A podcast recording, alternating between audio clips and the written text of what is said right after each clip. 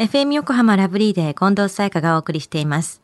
水曜日のこの時間は、もっと知りたい保険ナビ。生命保険の見直しやお金の上手な使い方について保険のプロに伺っています。保険見直し相談、保険ナビのアドバイザー、中亀照久さんです。よろしくお願いします。はい、よろしくお願いいたします。5月最後の保険ナビとなります。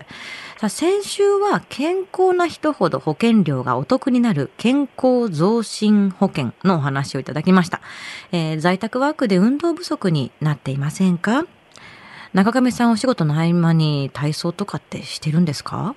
あ結構、はい、してますね。あの、ストレッチとかはやってますね。うんうん、はい。あとは、まあ、動いたりする、まあ、移動足でっていうのも。そうですね。徒歩とか、うんうん、あとは最近ちょっと筋トレをやってます。本当ですか？はい。いいですね。はい。まあ、そうやってね、お家にいる時間が増えてる方は、お家の掃除や断捨離をしている方もたくさんいらっしゃると思うんですが、今週の保険ナビは、掃除をしていたら、タンスの奥から保険証券を見つけたというお話なんですね。はい、そうなんですよね。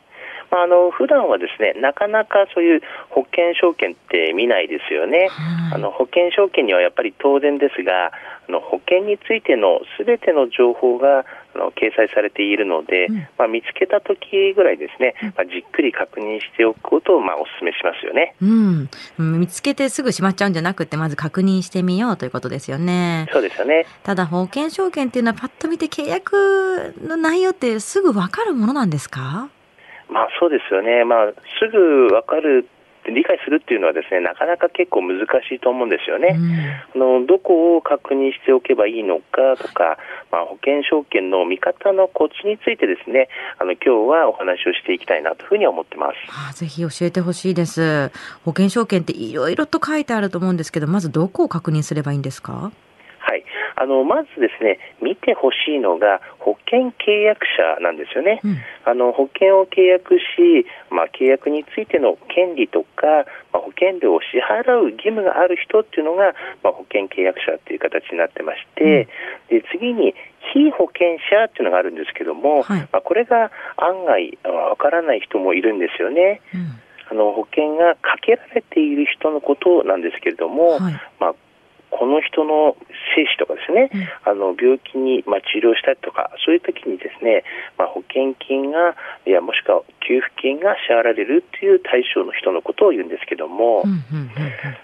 そしてあの受取人というのがありまして、はい、まあ、これはまあ皆さん、まあ、結構知ってると思うんですけども、うん、まあ、この保険の保険金とかそういった給付金を受け取る人っていう形なんですよね。うん、まあ、誰がどれになってるのか、まあ、どれとどれが誰なのかっていうのちょっとややこしくなると思うんですけども契約者被保険者受取人っていうのがあってこれどんなところに気をつけて確認しておけばいいんでしょうか？はい、あのー、やはり貯蓄タイプのですね、まあ、この養老保険とか、うん、あとは個人年金保険でですね、うん、契約者と受取人が別人である場合なんですけども、うん、そういった場合はですね税率の高い贈与税の対象となりますので、うん、まあ、そういうところはですね少し注意しておいた方がいいと思いますね。そうか誰が支払ってるかでその後また受け取るのが自分じゃないと人にあげることになるから贈与税になるってことですよね。そういうことになりますよね。で養老保険とか個人年金保険で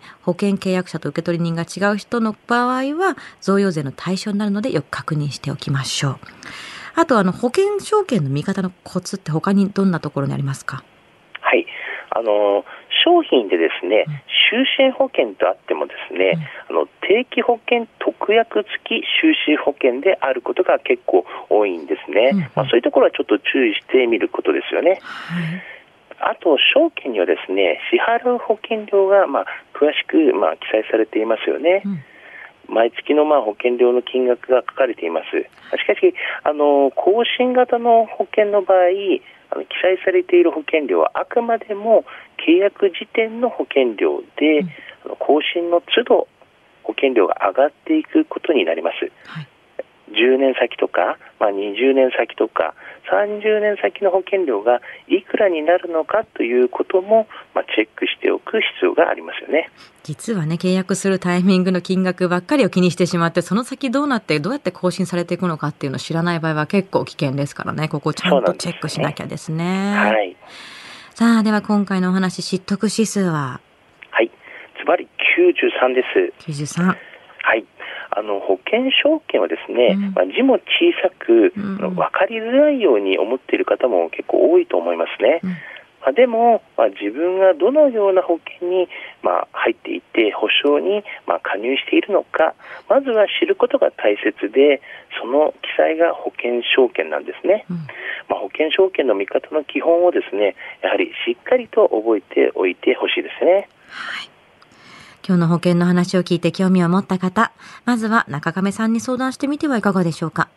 詳しくは FM 横浜ラジオショッピング保険ナビ保険見直し相談に資料請求をしてください。中亀さんに無料で相談に乗っていただけます。お問い合わせは電話番号045-224-1230 045-224-1230または FM 横浜ラジオショッピングのウェブサイトからどうぞ。そして保険ナビは iTunes のポッドキャストでも聞くことができます。保険ナビで検索してください。もっと知りたい保険ナビ。